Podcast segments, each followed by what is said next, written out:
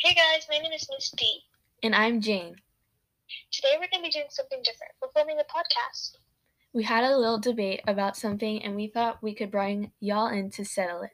Should dogs go on vacation with their owners? Personally, I think dogs should go with their owners as much as possible. My family goes to my grandma's house in Wisconsin for the summer, and she lives with the great outdoors as her backyard. My dogs love to run around and chase her squirrels, so we bring them with us when we go. My grandma loves to see them, and since her house is far away from the other houses, the dogs cause no problems. It's important to stay connected with your dog, and after having a dog for a while, it gets a lot easier to travel with them because you get used to making new plans. Someone who likes to travel a lot should not consider getting a dog in the first place. True, true. The destination might be fun for the dogs, but what about the drive there?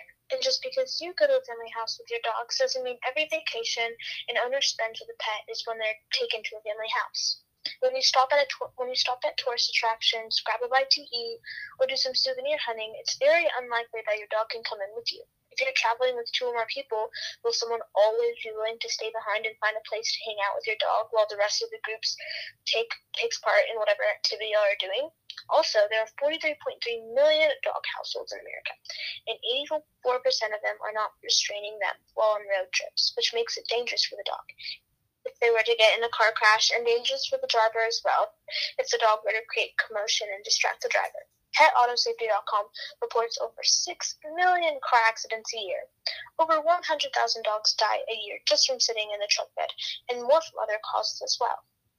sixty percent of dog owners, owners actually say that vacations are altered when bringing their dog with them. Yes, it is important to stay connected to your dog, but you also have to take your dog's feelings into consideration.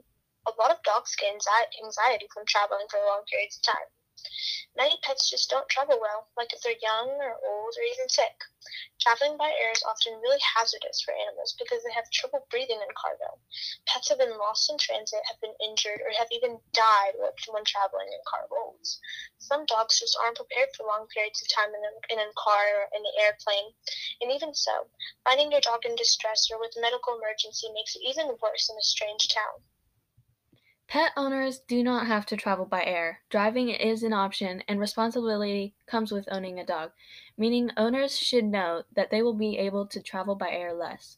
When we go out to do fun activities, the dogs are more than happy to stay, as that is what they do when we are at our normal house and have places to be. Dogs can easily be prepared for road trips by first taking them out on short drives, like to the dog park or other places, so that they know the car is not a dangerous setting if they have car anxiety. My dog used to be scared of this car, but after a while of training, she doesn't mind hopping in the car for a ride. Even the annual annual trip to the vet for a checkup doesn't can count as training for your dog. Dogs deserve a break in the long road trips just as much as people do. They need to go out for a pee break three to five times a day. Owners should take them outside of the car for a pee and exercise break at every stop they make. As previously stated, responsibility comes with owning a dog, so it is known by all dog parents that things will change a lot for the better of your pet, and it will take time, training, and patience.